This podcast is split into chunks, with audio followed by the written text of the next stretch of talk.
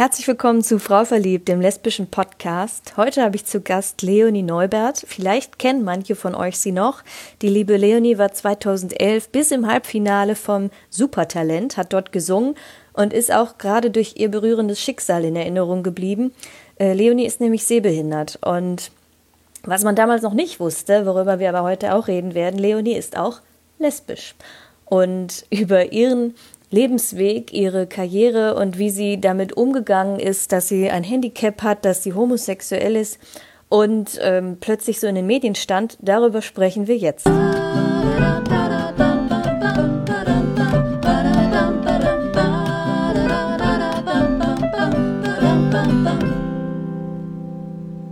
Hallo, liebe Leonie. Hallöchen. Schön, dass du hier zu Gast bist im Frau verliebt Podcast. Ich freue mich sehr. Ähm, einmal kurz, um dich vorzustellen. Du bist 36 Jahre alt und du kommst aus, wo kommst du nochmal her? Ich komme aus Fürth, das ist in Bayern, gleich neben Nürnberg. Das kennen die Leute schon etwas eher, wegen Christkindlesmarkt, Lebkuchen und jo. so weiter. So, und dich kennen manche vielleicht noch von das Supertalent 2011, richtig? Ja, richtig. Ähm, ich habe seit damals meine Haarfarbe gewechselt, aber ich habe den gleichen Blindenführhund noch, den Diego. Und die Leute erkennen mich tatsächlich meistens am Diego. Echt? Das ist ja süß. Ja. Ja, ich habe natürlich auch im Vorhinein der, ähm, dieser Episode mal ähm, gegoogelt und auch dieses Video von dir gefunden von ähm, Supertalent damals. Ähm, da war der Diego ja auch dabei, ne? Da hat er Backstage auf dich gewartet, glaube ich. Genau. Und beim Halbfinale-Auftritt war sogar ähm, live vor mir gelegen. Ich konnte also, wenn er irgendein Mist gebaut hätte, ich hätte nichts machen können, aber er war super brav. Ach süß. Wie alt ist denn der Diego dann mittlerweile? Der Diego ist mittlerweile elfeinhalb. Okay. Ist für einen Hund schon relativ alt? Ich kenne mich nicht aus, keine Ahnung. Ja, also so ein Labrador, die können schon so 13, 14, 15 werden, aber okay. für einen Blindenführhund tatsächlich schon im obersten Alter. Auf jeden Fall hat der dich begleitet ähm, durch deine Supertalenterfahrung, wo du als Sängerin ähm, aufgetreten bist. Du bist eine ähm, klassisch ausgebildete Sängerin. Genau.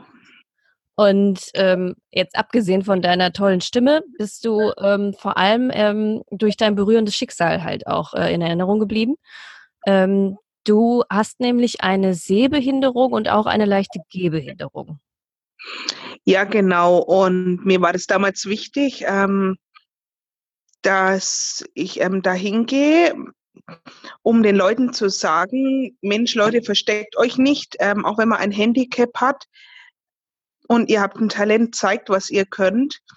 Ähm, viele haben es mir als Mitleidserregung ausgelegt, auch eigene Behinderte, eigene Blinde und Sehbehinderte haben zu mir gesagt, du willst nur auf Mitleid machen und du hast uns alle blamiert. Dabei habe ich ja nur von meinem, meiner Erfahrung und meinem Schicksal erzählt.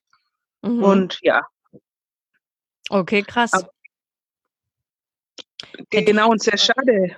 Ja, das ja, hätte genau ich jetzt mal nicht erwartet. Ne? Also jetzt erstmal denkt man ja, dass äh, Leute sich vielleicht freuen, wenn jemand ähm, quasi vorangeht und sich auch so dahinstellt und präsentiert und zeigt, hey, guck mal, äh, vielleicht habe ich ein Handicap, aber schaut, was ich alles kann. So, ne?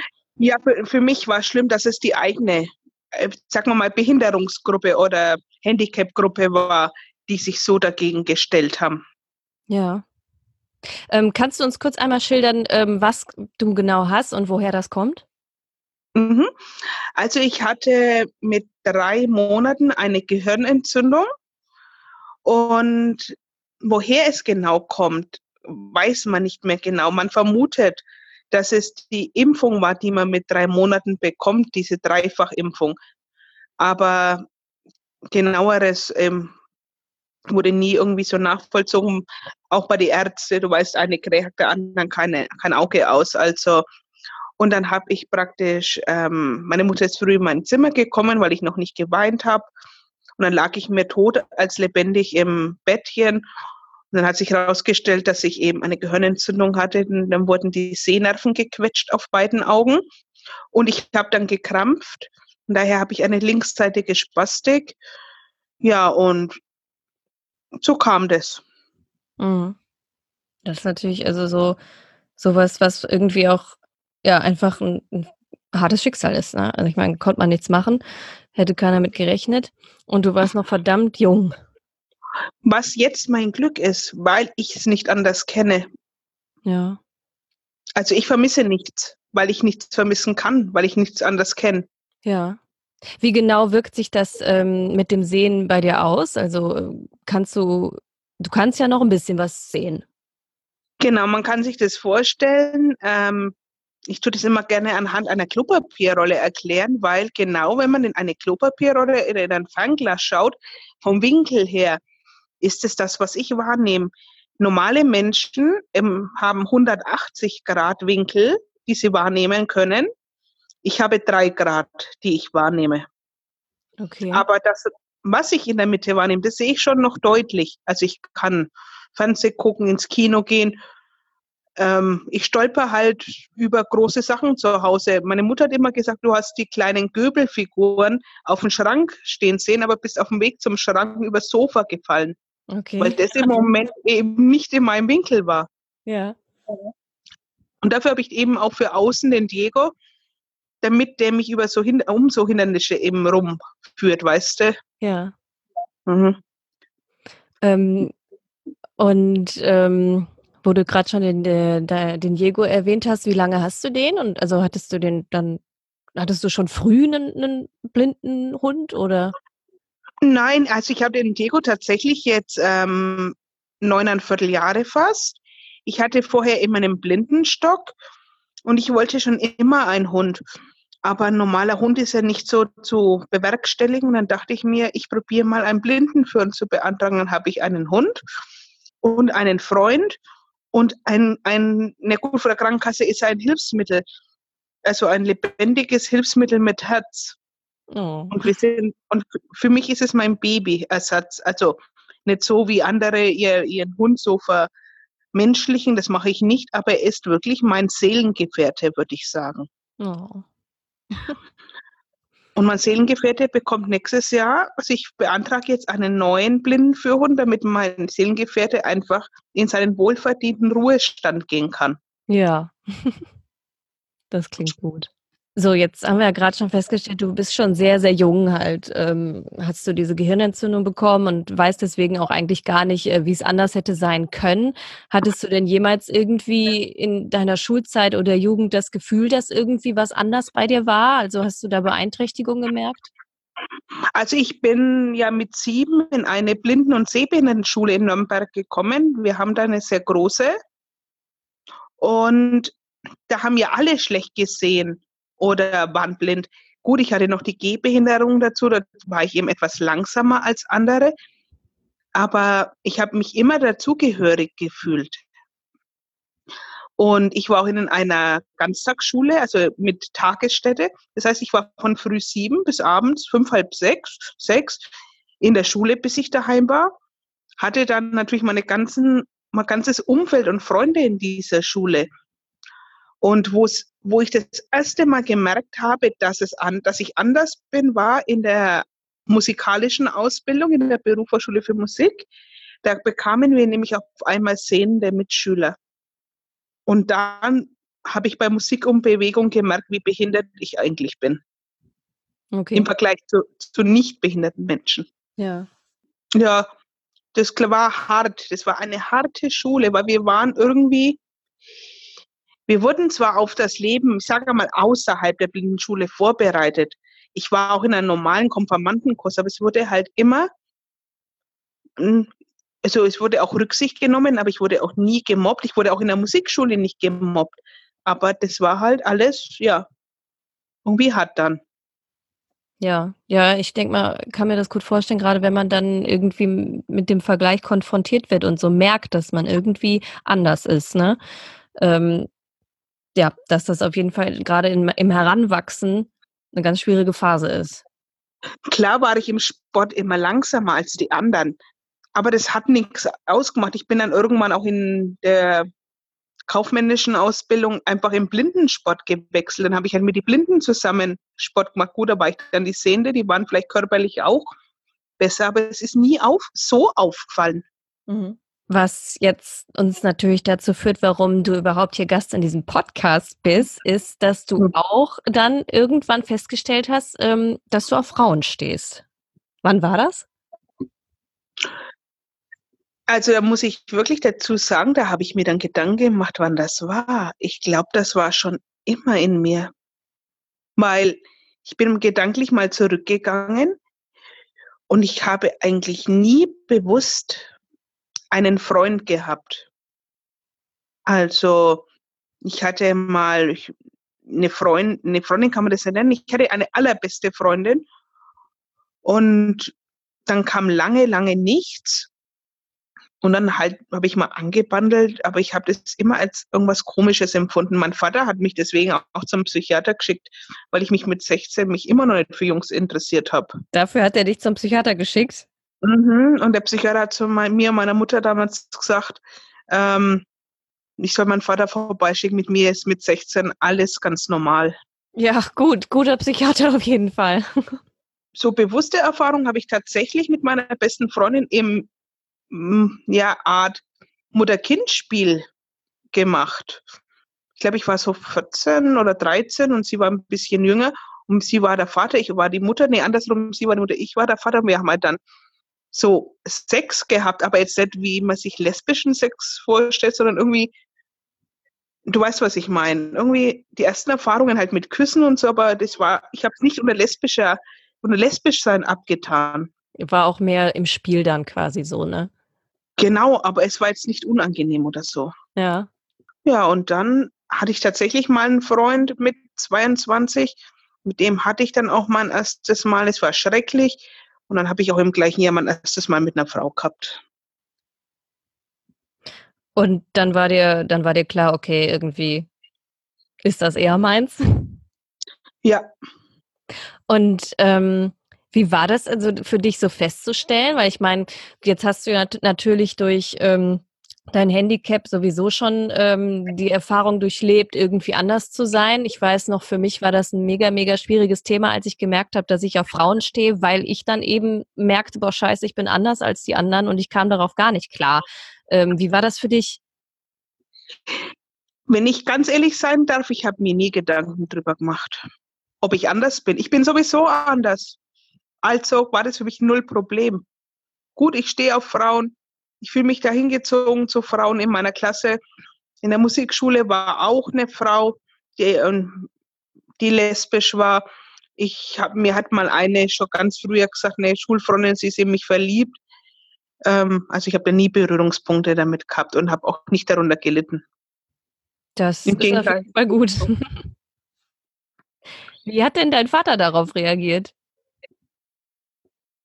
Das kann ich dir gar nicht genau sagen, weil ich zu diesem Zeitpunkt gar nicht bei meinem Vater gelebt habe. Die waren geschieden, meine Eltern, und ich habe bei meiner Mutter gelebt. Okay. Aber ich kann dir sagen, wie meine Mutter reagiert hat. Ich bin einfach die Nacht nicht nach Hause gekommen. Ich bin am anderen Tag rein und habe dir gesagt, so, jetzt habe ich mit einer Frau geschlafen. Einfach so. Einfach so. Und meine Mutter, na endlich. Also hat die das quasi schon geahnt? Ja, und ich glaube, ihr ist es einfach lieber, dass ich ähm, äh, mit Frauen zusammen bin, weil sie immer dachte, wegen dem Handicap, dass ich da einen normalen Mann in Anführungsstrichen, der dieses Handicap akzeptiert, nicht so finden werde, was auch stimmt. Gut, bei Frauen bin ich auch, habe ich auch teilweise Griffe ins Klo gemacht und traurige Erfahrungen gemacht, aber so der Grundstein war gelegt. Ja, interessant. Ähm, dass also deine Mutter quasi den Eindruck hatte, ähm, dass Männer damit weniger umgehen könnten als Frauen. So, also äh, hast du auch den Eindruck? Ich bin von Frauen, glaube ich, sogar mehr verletzt worden, als wenn ich mich auf einen Mann eingelassen hätte. Ja, schau an. Also ist die Theorie von deiner Mutter vielleicht nicht so. Ich glaube im Nachhinein, es kommt immer auf die Altersspanne an. Ich glaube, dass wenn ich jetzt einen Mann kennenlernen würde mit Mitte 30, dass die Männer einfach anders ticken mit Mitte 30 als mit Anfang Mitte Ende 20. Ja. Aber diese Frage stellt sich für mich nicht mehr. Ich werde nicht umswitchen deswegen. Also ist für dich quasi, hast du dich dann auch so definiert jetzt als lesbisch oder, oder bist du nicht so für Labels, weil man muss ja mittlerweile nichts mehr in Schubladen stecken? Also ich habe mich tatsächlich jetzt in letzter Zeit sehr viel mit dieser Frage beschäftigt, lesbisch und bisexuell und das neueste Wort, was ich gegoogelt habe, war pansexuell, mhm. weil ich ja da so viel auf diesen CSD gesehen habe. Ähm, ich würde mich persönlich als lesbisch bezeichnen, wobei was ist richtig lesbisch? Diese richtigen Kampflesben, sag ich mal, für die bist du ja nur lesbisch, wenn du mal vergewaltigt wurdest oder dich nie für Männer interessiert hast. Diese ganz Hardcore-Lesben da. Mhm. Also wer in die würden mich als bisexuell betiteln, weil du, ich hatte ja mal was mit einem Mann irgendwann einmal. Aber ich würde mich selber als lesbisch betiteln. Mhm. Ja, siehst du, letztendlich ist das alles irgendwie total subjektive Auslegungssache und auch eine Frage, ob will man sich irgendwie irgendwo einordnen oder nicht. Ne? Letztendlich sagt das irgendwie herzlich wenig aus. Ähm, also, wie ich so raushöre, bist du von Anfang an eher offen mit deiner Homosexualität dann umgegangen. Ja, bin ich. Ich habe es nur beim Supertalent damals ausgelassen, nicht weil ich mich schäme dafür, sondern ähm, Behinderung, Singen war sowieso schon so als super Paket auf einmal. Jetzt muss man nicht noch die Homosexualität mit werfen. Ja. Ähm, ja. Aber wenn, wenn mich jemand fragt, ich stehe 1000 Prozent dazu. Hast du das damals also wirklich bewusst ausgeklammert oder hattest du da, ich weiß nämlich gar nicht, wie ich mir das vorzustellen habe bei so einer Sendung, oder hattest du da jemanden bei beiseite, der gesagt hat, so Leonie, wir sind jetzt hier mal deinen Lebenslauf durchgegangen und ich würde dir vorschlagen, dass du das und das und das sagst und das nicht? Nein, sowas nicht. Ich habe das für mich selber entschieden. Mhm. Nicht, weil ich eben, also nicht, weil ich nicht dazu stehe, stand, aber ich hatte damals auch eine schwierige Freundin, die er jetzt im Nachhinein habe ich, denke ich mir, die war bestimmt irgendwie so ein wenig Borderline-mäßig drauf.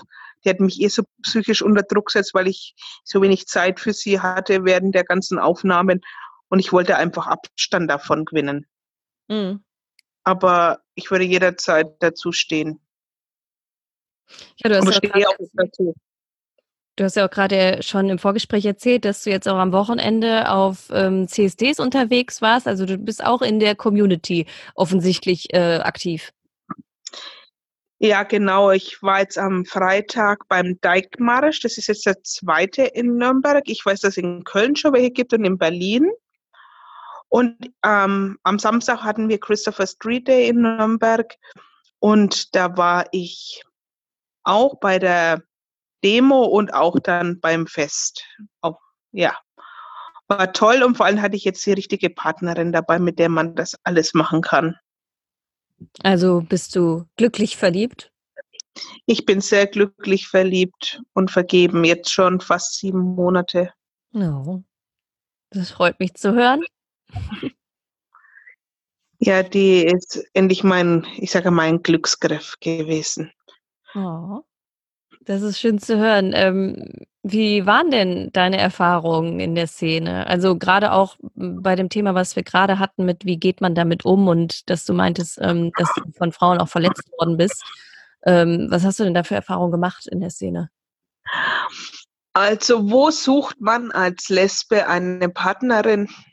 Also ganz zu den Anfängen in den Anfang 2000ern bei Lesarion. Mhm. Internet war noch nicht so verbreitet wie jetzt. Es gab noch nicht wirklich Facebook, also Lesarium-Profil. Ich habe immer eigentlich angesprochen, dass ich eben eine Behinderung habe, spätestens bevor es kurz vorm Treffen war. Entweder wir haben uns verabredet, sie sind gekommen, haben mich gesehen und haben so getan, als also dachten dann, ich habe sie nicht gesehen und sind wieder gegangen. Oder sie sind erst gar nicht erschienen. Oder sie haben mich irgendwo beobachtet und sind dann wieder gegangen. Ja, das klingt mal einfach ganz schön feige. Ja, das stimmt. Und ich habe sie auch nicht, also mit dem Auge nicht wahrgenommen, aber mit der Präsenz habe ich schon wahrgenommen, dass jemand da war. Mhm. Und dann hat es mir einfach irgendwann gereicht. Dann habe ich auch irgendwann gar nicht mehr gesucht. Ja. Und dann so erst ab dem Jahr 2011 hat es dann so richtig angefangen mit Partnerinnen und alles. Und dann auch übers Internet? Ja, die erste über Lesarien und dann ist es, hat sich das alles so verselbstständigt. Ich habe dann immer zum richtigen Zeitpunkt die richtige Frau für den richtigen Lebensabschnitt kennengelernt. Ja. Und meine jetzige Freundin, die habe ich tatsächlich bei Lavu kennengelernt. Okay, ja. Oder Lovu, wie es manche aussprechen. Das ist so ein bisschen ähnlich wie Tinder, ne? Ja, genau. Eigentlich eine Plattform, wo man nicht vermutet, dass man eine feste Partnerschaft findet. Ja, ich habe meine Freundin auch über Tinder kennengelernt. das ist tatsächlich dann doch, ja, es ist mal erstaunlich. Ja. Weil es gibt auch andere Anfragen dort, sowohl bei Tinder als auch bei Lobu, so wie, hast du Bock auf einen Dreier? Bist du wirklich lesbisch? Jo. Du sagtest gerade, das ist dann nie wegen dem Handicap auseinandergegangen. Ähm, aber Handicap war 2011 beim Supertalent, hattest du ähm, auch am Anfang angesprochen, das Thema, was dir eigentlich am meisten vorgeworfen wurde, quasi im Nachhinein. Genau. Das ist halt dieses Thema, das dass ich auf Mitleid mache. Ja, wer, wer sitzt da draußen und hat das Gefühl, dass wenn du da hingehst und toll singst, dass irgendwas mit einem auf Mitleid machen zu tun hat? Also im Nachhinein, ich denke, die in unserer ja Behindertenwelt, ich sage mal Behindertenwelt, sondern die anderen, die mit Handicap, die hätten sich teilweise das vielleicht auch gewollt zu machen, aber die trauen sich das nicht. Und wenn man sich was ertraut, dann ja, dann bekommt man eben viel Neid. Und ich glaube, das war mehr Neid, ganz ehrlich. Ja. Und die haben das halt auf aggressive Weise ausgedrückt, echt mit Beschimpfungen und sie, sie vergiften meinen Hund und ich, mich haben es vergessen beim Hitler zu vergaßen und lauter solche Sachen kamen dann anonym über Facebook. Okay, aber das jetzt nicht unbedingt auch von anderen Leuten, ähm, die irgendwie eine Behinderung haben, sondern das klingt ja auch so ein bisschen einfach nach, weiß ich nicht, rechter Hetze oder ja, aber ich habe, man konnte es dann schon nachvollziehen, dass es eben speziell auch aus meiner Blinden- und Sehbehinderten-Schiene kam. Okay. Nicht alle. Das ging so weit mit Vorwürfen, ich hätte die Krankenkasse beschissen, um den Blindenführhund zu bekommen. Krass. Wie, wie auf einmal dann alle meinen, irgendwie was dazu zu sagen zu haben, selbst wenn sie einen überhaupt nicht kennen. Und deswegen habe ich mich auch ziemlich aus dieser Welt, also ich sage ja immer Welt, weil es ist eine eigenständige Welt, eigentlich dieses Blinden- und Sehbehindertensein. Auch wenn wir Inklusion betreiben, aber trotzdem, Deswegen erkläre ich dann den Zuhörern, dass ich da eben von Welt spreche. Ja. Und da gab es schon, also ich habe schon Freunde, die auch zu mir gehalten haben, aber sehr wenige. Aber die habe ich immer noch. Das sind dann die wahren Freunde, auf jeden Fall. Ja. Ähm, aber ich, ich, ich meine, ich kann mir vorstellen, ich kann mir vorstellen, dass eben das hart war, dieser Gegenwind, der auf einmal dann aufkam, aber ich ich denke, da muss auch unglaublich viel Zuspruch gewesen sein, oder? Auf der anderen Seite? Wahnsinnig viel Zuspruch. Ähm, äh, du musst dir vorstellen, das wurde, glaube ich, an einem Samstag ausgestrahlt. Ich bin am Montag auf die Straße und äh, Fürth ist jetzt, hm, hat 120.000 Einwohner ungefähr. Ich bin an Cafés vorbei, da haben die Leute sind stehen geblieben, haben applaudiert. Ähm, ich habe im Stadttheater bei uns gesungen. Das war mein Wunsch an Bürgermeister ähm, dass ich das mir mal wünsche. Es war sehr, sehr viel Zuspruch. Ich habe immer noch auf Facebook Kontakt zu anderen, also zu den damaligen ja, ich, Fans. Kann man die Fans nennen? Ja, ich glaube schon. Ja. Und ich werde immer noch tatsächlich von, wenn so eine Gruppe Jugendlicher kommt, dann suchen sie sich echt den Kleinsten aus dieser Gruppe aus, der mich fragt, ob ich die vom Fernsehen, gut, sie verwechseln es manchmal mit Superstar, aber das macht nichts, sie meinen ja das Richtige, ob ich die vom Fernsehen bin. Süß. Und es ist echt goldig. Und ich meine, man muss es mal schaffen, nach so langer Zeit noch im Gedächtnis zu bleiben. Es weiß kein Mensch mehr, der bei mir gewonnen hat, aber mich kennen sie noch. Nee, stimmt. Ich weiß auch nicht, wer damals gewonnen hat. ich weiß es nur, weil ich dabei war und es war der Panflötenspieler, dieser Leo. dieser Indianer. Okay. Aber hm. sonst wüsste ich es auch nicht. Krass. Wie, inwiefern hat die Sendung irgendwie dein Leben ähm, beeinflusst? Also die Sendung hat sehr stark mein Leben beeinflusst, weil man kommt auf einmal in Kreise. Ähm, man lernt Leute kennen, die lernst du normalerweise nicht so leicht kennen. Ähm, auch Politiker, also ich sage mal regionale und kommunale Politiker.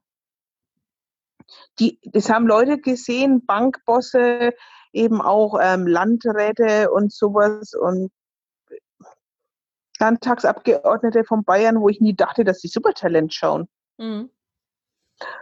Und du wurdest auf einmal auf Partys eingeladen, wo du vorher nicht hingekommen bist. Und ich erkenne die Leute heute gut, also die wichtigsten erkenne ich dann schon, aber wenn heutzutage jemand Hallo zu mir sagt, ich bin, dann müssen sie immer sagen, ich bin der und der, damit ich die erkenne.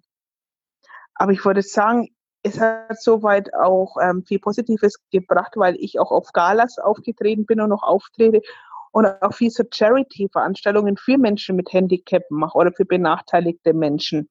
Und es kommt immer gut an, wenn das jemand macht, der selber betroffen ist. Mhm. Also ich bin da sehr offen. Ähm, lebst du denn jetzt quasi von diesen, diesen Auftritten und dem Singen? Also man kann da nie ganz davon leben. Ähm, das klappt nicht. Ich bekomme Erwerbsunfähigkeitsrente und ja, praktisch noch ähm, Grundsicherung zum Leben. Okay. Weil es ist einfach nicht, es reicht einfach nicht zum Leben. Ja. Ja, das äh, Künstlerdasein. Aber ich mache es ja nicht um des Geldes willen, sondern ich mache es, um den Menschen eine Freude zu bereiten. Ich singe auch viel in Altenheime um den Menschen eine Freude zu bereiten. Ja, ich finde das ganz schön ähm, stark. Ich meine, ja, A, bist du natürlich äh, auch ein Vorbild für, für eben Leute mit Handicap, die vielleicht, wie du schon gerade sagtest, ähm, sich nicht getraut hätten oder noch nicht trauen, mit sowas nach draußen zu gehen. Und B, wie wir jetzt ja hier festgestellt haben, bist du auch ein äh, Vorbild für ähm, homosexuelle Frauen ne? und gehst damit wahnsinnig selbstbewusst um und engagierst dich in der Community. Und ich finde das schon echt stark.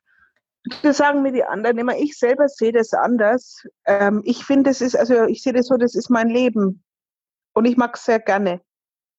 Und ich mag es nicht wegen ähm, Ruhm, nicht wegen Anerkennung. Natürlich ist es schön, wenn jemand sagt, das ist toll, was du da magst.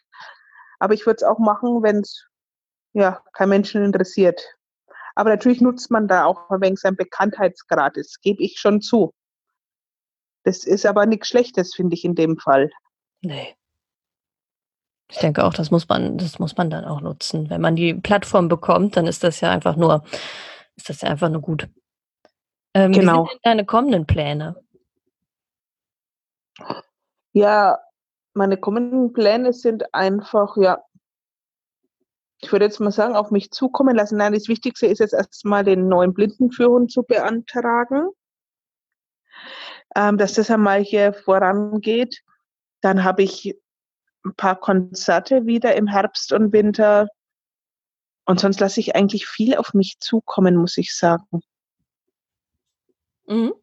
Das ist vielleicht auch nicht ja, das. Ich plane wenig, weil ich glaube an das Schicksal und ich glaube immer, dass zur rechten Zeit das Richtige kommt.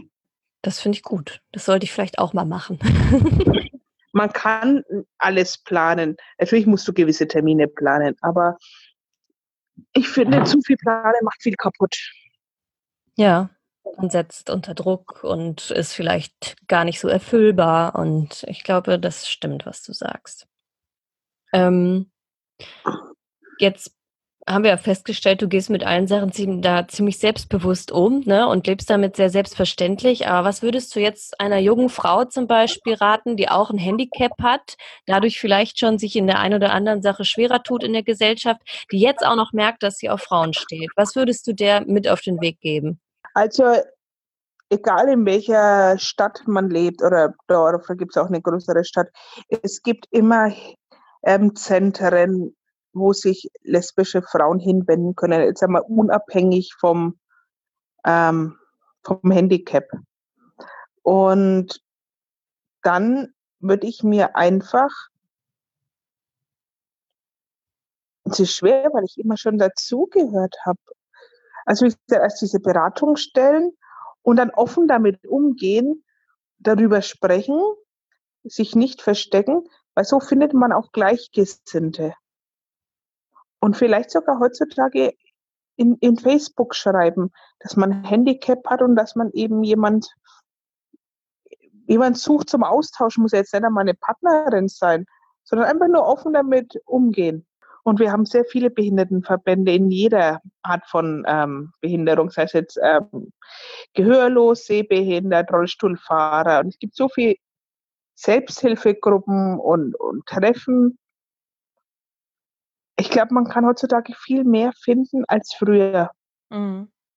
Als wir noch so in dem, ja, am Anfang unserer Homosexualität standen. Ja. Hast du das Gefühl, dass die Gesellschaft sich dahingehend ähm, öffnet? Jein. Musste natürlich am Wochenende die AfD hinterm Christopher Street in Nürnberg einen Stand aufbauen. Okay, ja. Ähm, wir wurden dann auch aufgerufen, diesen Stand ähm, zu umschiffen.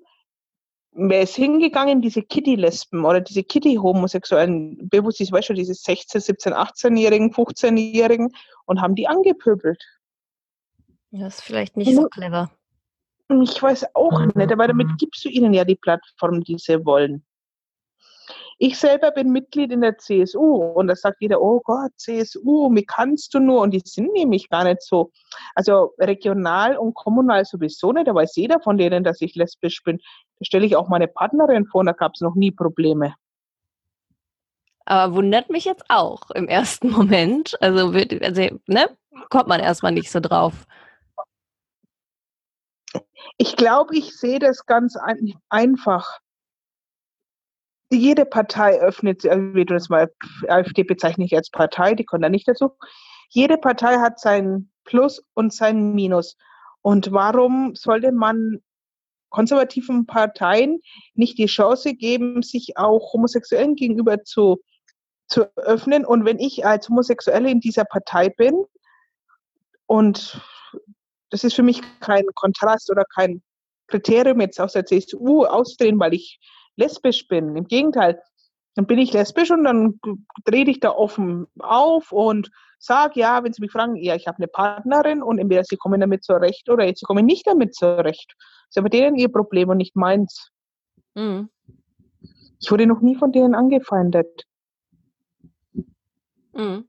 Ja, gut, also ne, das ist ja eine äh, sehr begrüßenswerte Entwicklung, wobei ich gerade so dachte, ja, bei der AfD ist mit der mit der Frau Weidel ja auch eine bekennende Letzte. Ja, aber das, ja, aber die Frau Weidel ich, ist ein Thema für sich.